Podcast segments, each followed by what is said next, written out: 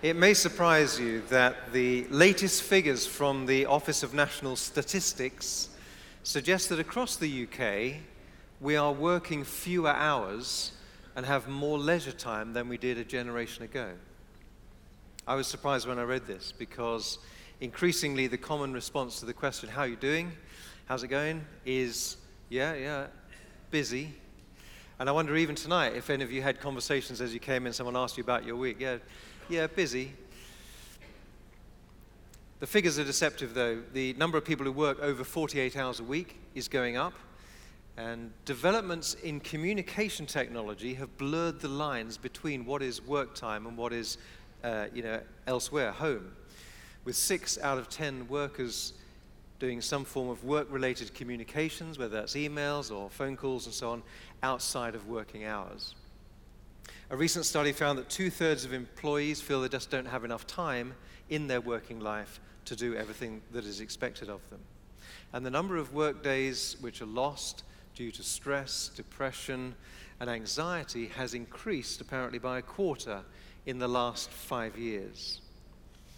It's not just work that's occupying our time. According to Ofcom, the average UK adult now spends almost eight and three quarter hours a day using media and communications, more time than they spend sleeping. Jesus said that he came to give us life and life to the full, but I'm not sure that's quite what he had in mind. It's evident that busyness is endemic in our culture, and life is busy for us all. And that is as true inside the church, probably, as it is outside the church.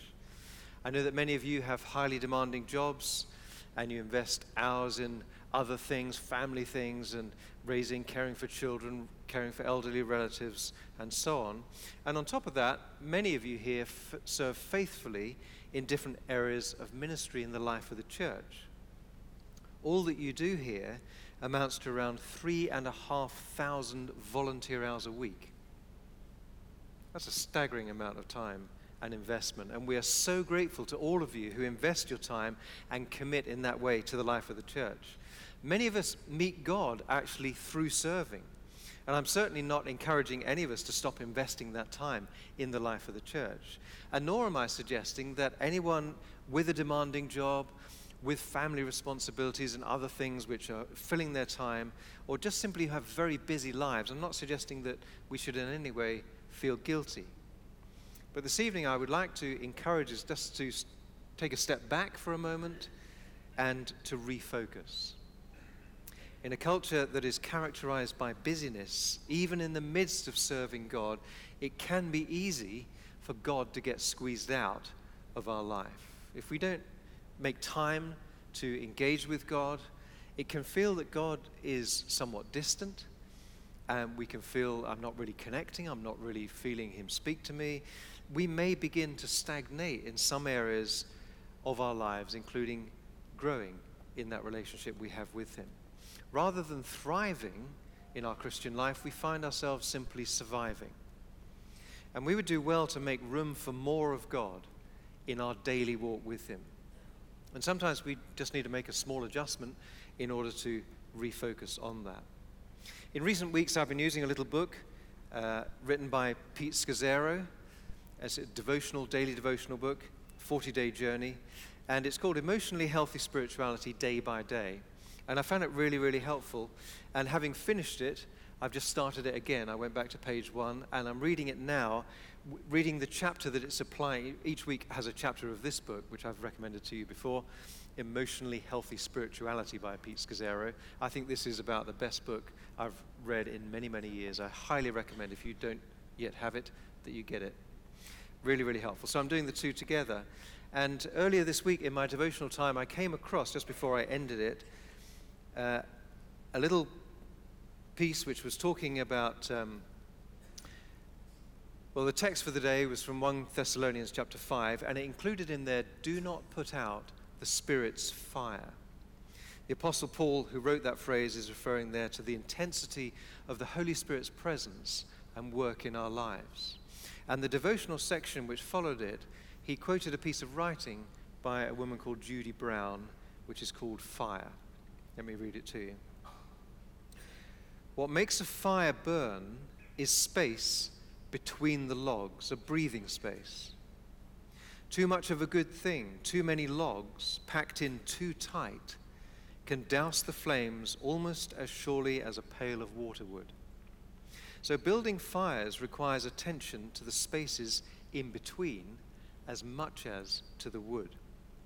When we are able to build open spaces in the same way we have learned to pile on the logs, then we can come to see how it is fuel and the absence of the fuel together that make fire possible.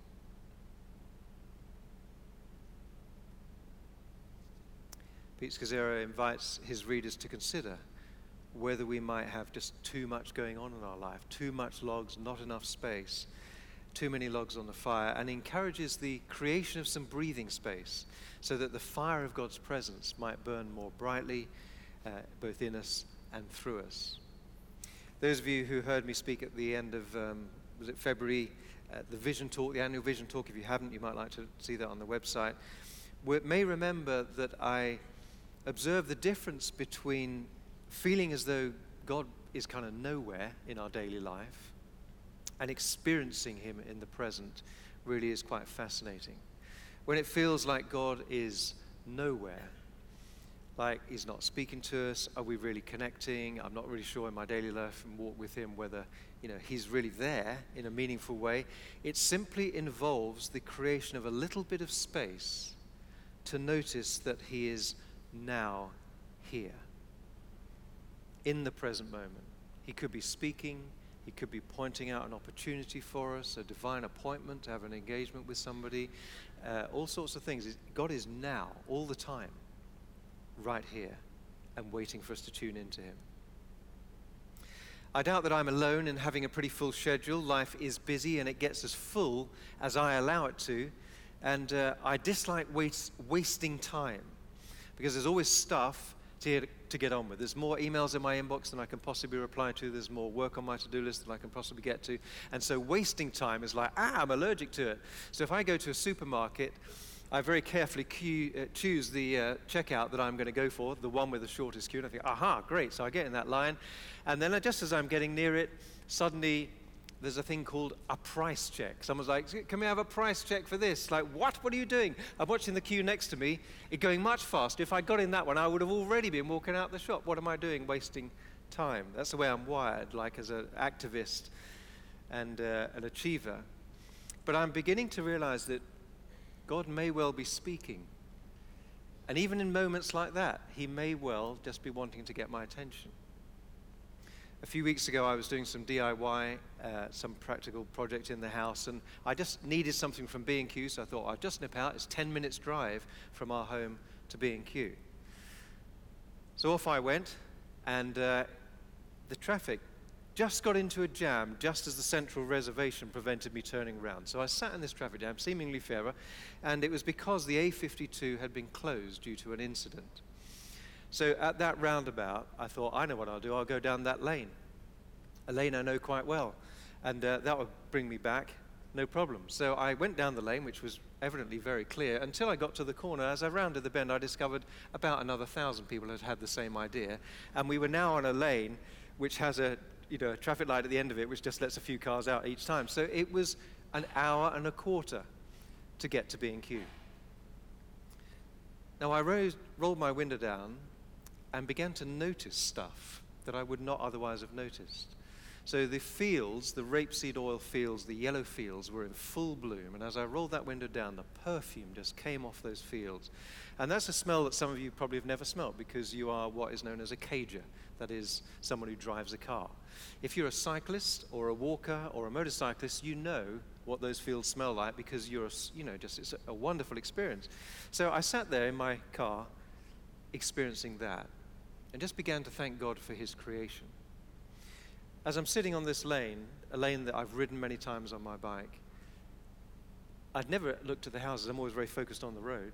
But uh, just looking at the architecture down there, these houses, beautiful houses, and really, really stunning stuff. And I began to actually thank God for the you know, creativity that He has given to architects. And so that hour and a quarter journey, whilst you could say that over an hour of it was completely wasted time, actually I found myself just engaging on a, on a whole new way in terms of, you know, just this piece of space that was forced upon me and created in my life. And it struck me that I am changing. God is doing a rewiring in my life. He's slowing me down and drawing me to more intentionally take advantage of those gaps in my generally fast paced schedule. Today, we're going to continue with this theme of making room for more, and I'll be drawing on a couple of talks from a friend of mine, Rich Nathan, who leads a church in America, on how, just exploring how we make room for more of God and grow in spiritual maturity so that we don't become overwhelmed by the, just the stuff of life and lose sight of Him. The Bible offers us encouragement on how we might stay on course, and this evening we'll be looking at a passage from the second letter uh, the Apostle Peter wrote to the early Christians. We're in chapter 1 and verses 3 to 9. If you've got a Bible with you, it's about a millimeter from your back cover. Otherwise, do turn to it if you'd like to on your device, otherwise, the screen will show it. It begins in verse 2 just before Grace and peace be yours in abundance through the knowledge of God and of Jesus our Lord. His divine power has given us everything we need for our godly life through for a godly life through our knowledge of him who called us by his own glory and goodness. Through these he has given us his very great and precious promises, so that through them you may participate in the divine nature, having escaped the corruption in the world caused by evil desires.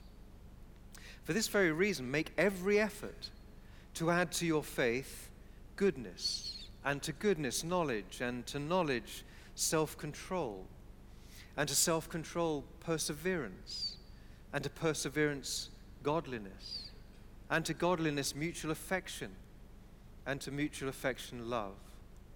For if you possess these qualities in increasing measure, they will keep you from being ineffective and unproductive in your knowledge of our Lord Jesus Christ. But if any of you do not have them, you're short sighted and blind. You've forgotten that you have been cleansed from your past sins. To grow in spirituality and spiritual maturity, we're first of all encouraged to consider our need for God.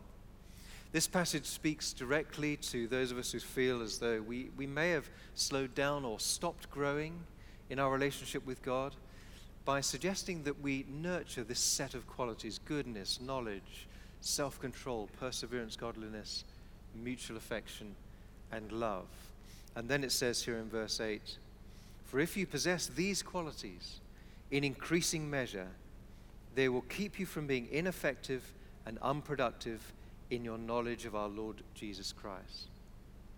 Peter was writing to believers here, and he reminds us that whether we're exploring Christianity and we're on those first initial steps of a relationship with God, or whether we've been following Jesus for many years, we have all felt ineffective at times when it can feel as though faith really is not making a great deal of difference in our life.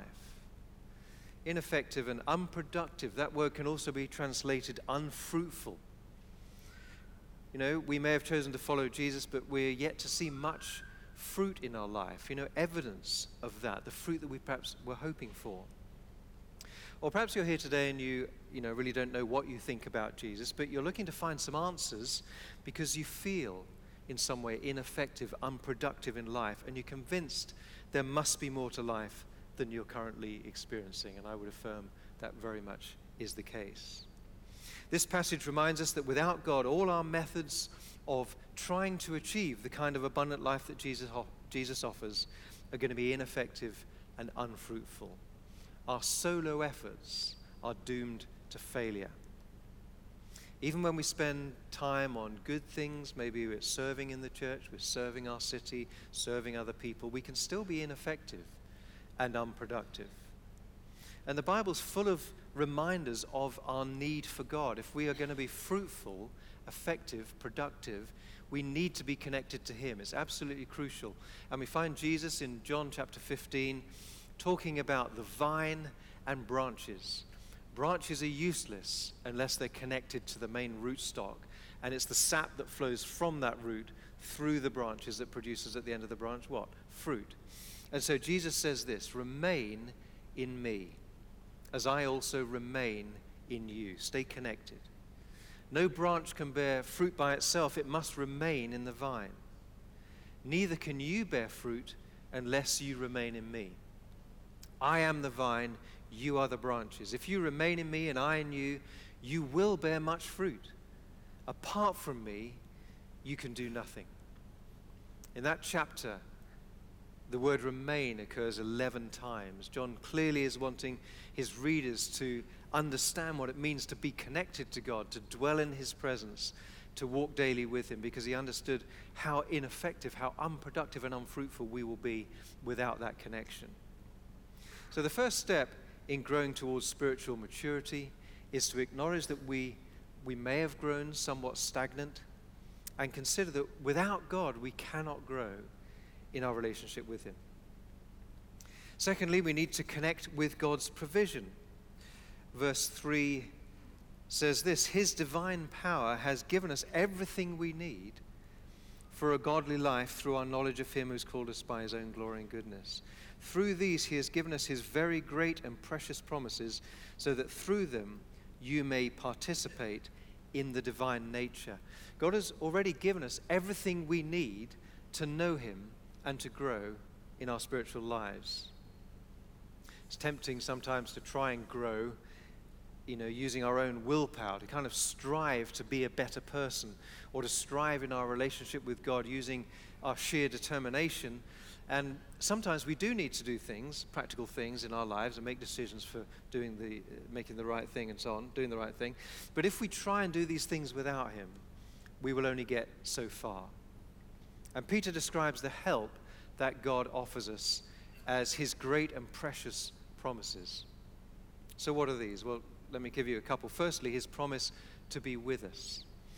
The passage says that God invites us to participate in the divine nature.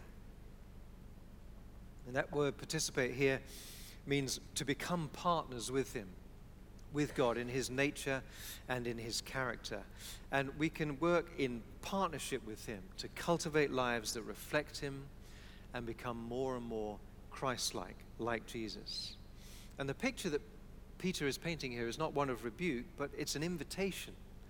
God doesn't show us a pointing finger, chastising us for not spending enough time with Him or, or not growing enough. Instead, He offers us an open hand, inviting us to walk with Him to get to know Him better and to partner with Him in extending His kingdom in our own lives as well as the lives of those around us. God wants to nurture us as He spends time with us. In his book, The Fight, John White reminds us that when you become a Christian, you may boldly step into the presence of the God of eternity and hold a conversation with Him. Indeed, you are encouraged to do so. Notice that you're not given permission to crawl into God's presence, but to approach Him with your head held high. And secondly, we have the Holy Spirit to help. Today in the church calendar is known as Pentecost, where churches across the world remember a day 2,000 years ago when the Holy Spirit was poured out on Jesus' followers, empowering them to be his witnesses and empowering them to live life as God designed it to be lived. And through the centuries, we're the recipients of this. God's Holy Spirit is poured out upon us. Even today, He has residence in our life, and uh, He is here to empower us and to change us. The presence of the Holy Spirit in our life changes us. In the letter to the Galatians, chapter 5, it tells us that when we spend time in the presence of the Holy Spirit, and cooperating with the work of the Holy Spirit, the natural consequence of that will be fruit.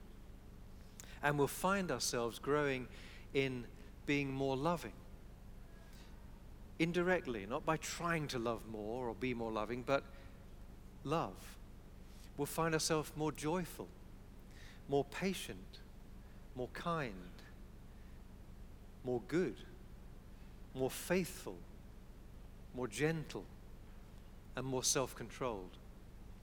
In the same way that we spend a lot of time with any particular person, we start to pick up their mannerisms. I don't know whether you've noticed perhaps couples who've been together and you think, my goodness, you use the same phrases, the same words, the same intonations, you, you can tell that these guys are together because the more you spend time with someone in an intimate relationship, the more like that person you tend to become.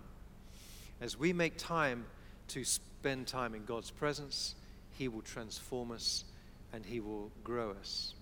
So, to grow in spiritual maturity, we need to connect with those things that God has promised to provide for us, to help with that.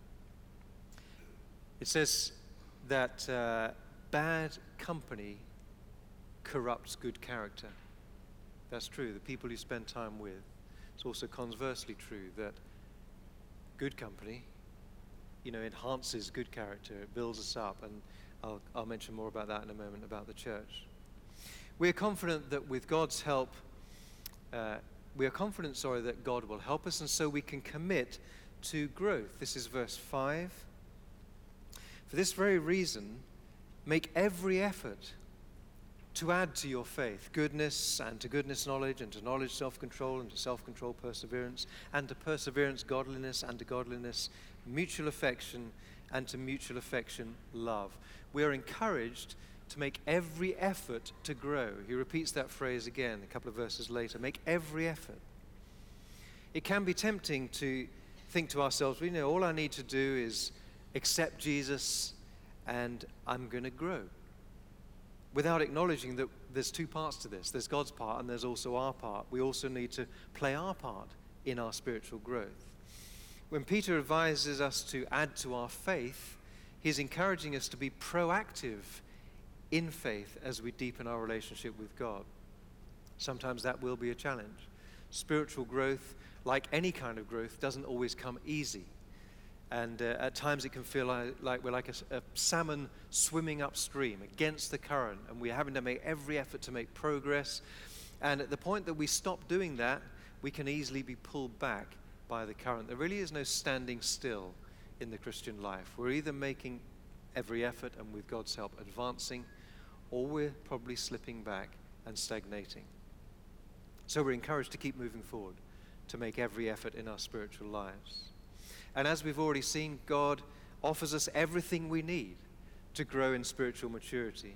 So when Peter encourages us to make every effort, he's not asking us to struggle on our own in our own strength, but to diligently and conscientiously take up God on his desire to work with us and to be intentional about cooperating with what the Bible calls the Holy Spirit's work of sanctification.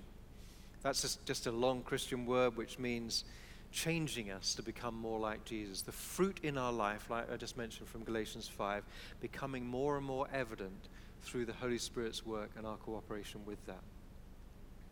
I like the message translation of the Bible. This section, let me just read beginning in verse 8. He writes this. This is Eugene Peterson's translation of this text. So don't lose a minute in building on what you've been given, complementing your basic faith with good character spiritual understanding, alert discipline, passionate patience, reverent wonder, warm friendliness, and generous love, each dimension fitting into and developing the others.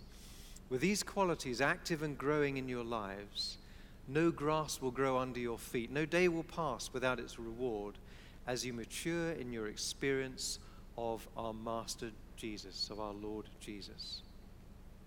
Spiritual maturity, our relationship with God, is not described in the Bible as a one time only thing or something for only those very spiritual people. We're all encouraged to invest in our spiritual growth, whether we're just starting out on that journey of faith or whether we've been following Jesus for many years. Paul says, Don't lose a minute in building on what you've been given, com- complementing your basic faith with these qualities goodness, knowledge, self control, perseverance, godliness, mutual affection, and love. He's not talking about committing to a particular way of praying or some, you know, particular discipleship program. There are all sorts of useful tools, of which those will be too. But at the core of a biblical understanding of spiritual maturity is a focus on our qualities, actually on characteristics, how we relate to God and how we relate to others. Making room for God to grow us into spiritual maturity is not only about the things that we do, like having some quiet time with God regularly, like serving at church, like worshiping together, like being involved in a small group. Equally as important is committing in our hearts and minds to partnering with God to grow our characters, our attitudes, how we relate to God and to one, uh, one another. But there are things we can do to help. For some of us, it might mean making some changes. One of the greatest challenges for those of us who lead full and busy lives is making time in our schedule actually to pray or to engage with the Bible, read it or listen to it. Some people are really natural at spending time with God, they're kind of wired that way. Other people are more active and uh, find it more difficult to, to find that time to. Um, you know, some people need to. Sorry, let me just see what it says in the sentence. Who wrote these notes anyway? Some of us need to be more proactive to deliberately, I did, to deliberately plan in time with God or to develop routines which remind us to do so.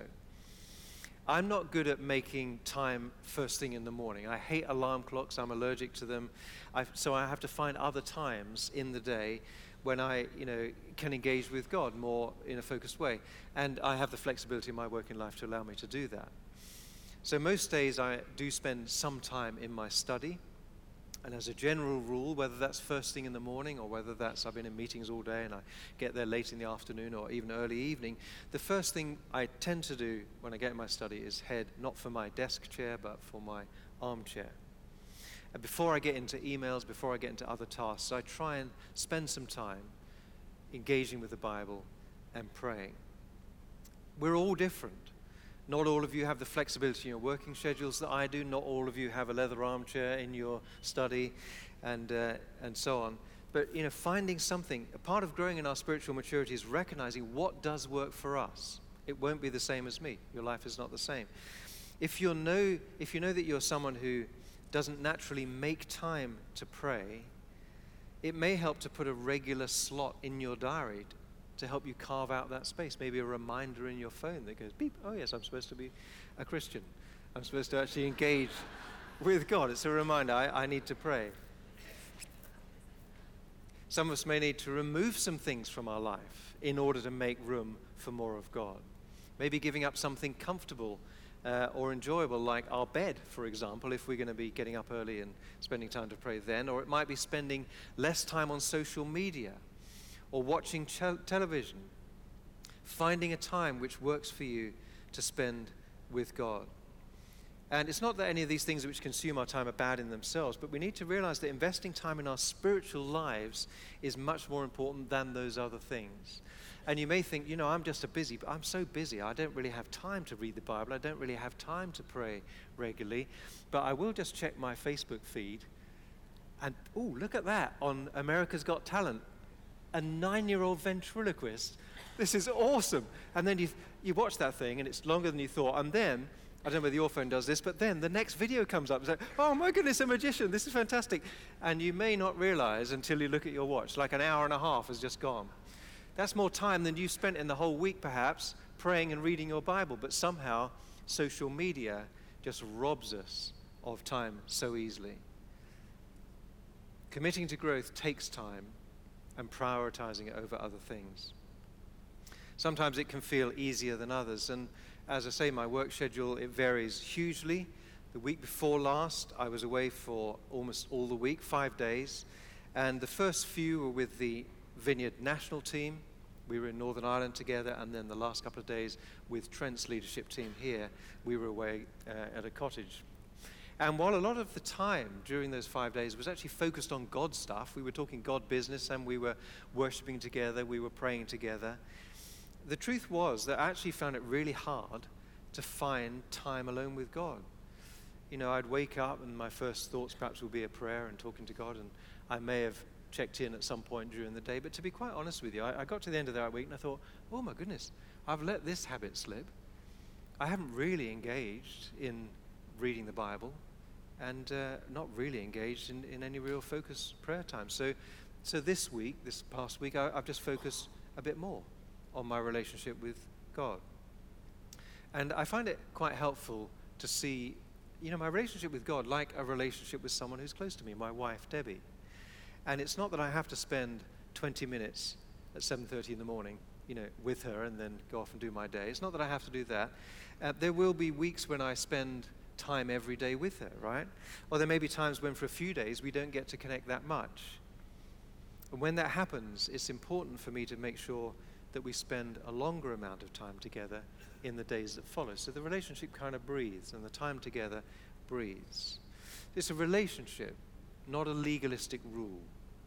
And it's okay for time reading the Bible and praying to vary day to day as long as we don't drift into not connecting very much. As long as that, you know, just touching base occasionally doesn't become our norm and our pattern for life. That is the danger of not having a routine. Some of you are brilliant at having a routine of time with God. I'm not.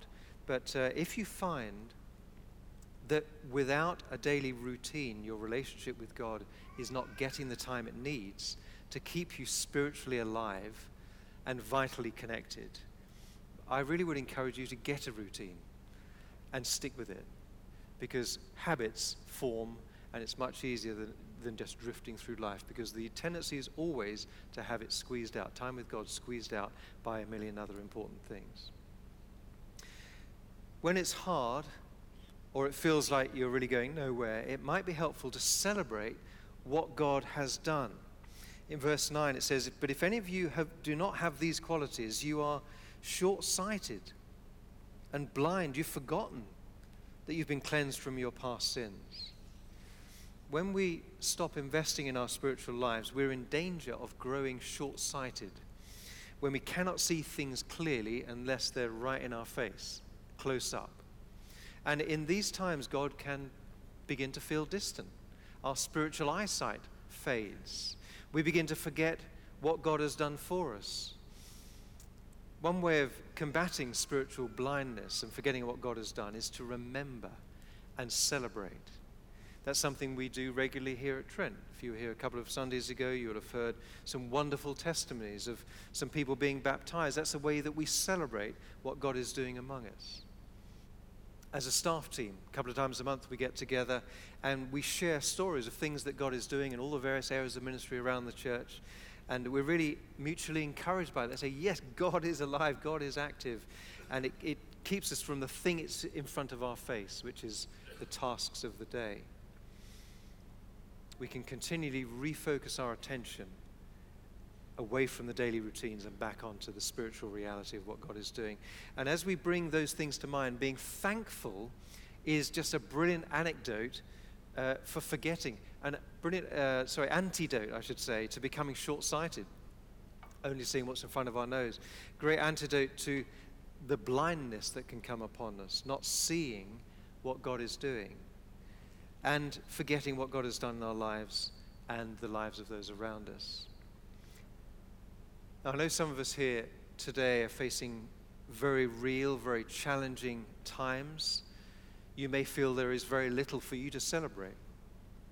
Or you may be here asking, Where is God? You know, when life has not turned out the way that you wanted it to, that's a very legitimate, it's a very real question. You're not alone. There are many people in this church who have experienced and are experiencing great suffering, and the Bible is also full of examples of people facing very difficult challenges. But as we've already seen, God gives us all we need to grow into maturity, including giving us the strength to endure suffering. We sometimes expect life to be fair because, after all, God is fair, but that's not always the case. Jesus said, In this life you will have trouble. In this world you will have trouble. The great news is, but take heart because I've overcome the world. But this is going to be the reality trouble, difficulty. Spiritual maturity comes when we recognize that life is not God. God is always good, even in those times when life is not. That doesn't mean that we ignore the hard times or try to pretend that everything's fine when it isn't. We stand together as a church family when we go through hard times and we support one another and we love one another. As hard as it sometimes is to celebrate what God has done, it is so important in helping us get a perspective, especially in difficult times. A member of our staff team shared this example with me recently. And this is what she wrote. She said, A few summers ago, I went for a walk with some friends in the Welsh hills. The ground was very rocky, and I hadn't brought the right shoes with me, so I was looking down at my feet, carefully watching every step. It was not until I paused and looked up that I realized both how far we had come and quite how beautiful the views were. At the time, I was feeling frustrated with my spiritual life, and I felt God's nudge that sometimes I focus too much on what is in front of me and forget to take in the view and see how far He has already brought me. When we celebrate what God has done, it can help us to refocus on Him. And finally, we would do well to come together in community. All of us are affected by those around us. Uh, research has shown that there is a strong link between the extent to which people feel part of a community and their physical and their mental health. And we take on behaviors, as I said earlier, of those around us. If the people around us pray, then probably we will find ourselves praying. If they read their Bible, probably we will. And so we, we get to affect each other positively, positively as a community. We're designed to live this way. We're not supposed to be solo in our relationship with God. We're designed to live in community. That's what the word church encompasses that. The local church. It's vital for every Christian to be part of a church. Someone said to me recently, uh, You don't have to go to church to be a Christian. You don't if you want to be like a really lukewarm Christian who does not have a very vital relationship with God. But if you do, you do well to be in a church where others can spur you on in love, good deeds, and your relationship with Him. We would encourage you to be here on Sunday. It's great that you are today. But just as a habit of life, it, my habit of life would be if I'm in Nottingham, I'm in church. And I really would encourage you to. Uh, pursue that. And also a small group. If you're not in a small group, I really would encourage you to head over to Connect and explore getting involved. Just doing life with a small group of people is so vital. There's no better way of committing to growth than joining with others on the same spiritual journey. Next couple of weeks, there'll be talks relating to this, making room for more and deeper relationships. And I would encourage you to be here to hear those, but if you miss them, perhaps on the website, check them out. Community is a vital part of our spiritual growth. So, as we think about what it means to make room for more of God and grow in spiritual maturity, these five principles will help us to grow more into the people that we are designed to be. In his book, Simplify, Bill Hybels says this Simplified living is more than doing less, it is being who God called us to be with a wholehearted, single minded focus. It is walking away from innumerable lesser opportunities in favor of the few to which we've been called and for which we have been created. It's not about doing less or doing more, it's about allowing God to shape our lives as we consider our need for God, connect with God's provision, commit to growth, celebrate what God has done, and come together in community. I'd love to assure you that if you're feeling ineffective or unproductive or simply wanting to get to know better, committing to make room in your life for God will grow to grow you will I can assure you that if you are feeling ineffective or unproductive or simply wanting to know God better, committing to making more room in your life for God to grow you will lead to results you cannot achieve in any other way. God wants us to know Him better, and He will do everything, give us everything we need to do just that. And today is an invitation to take Him up on that offer.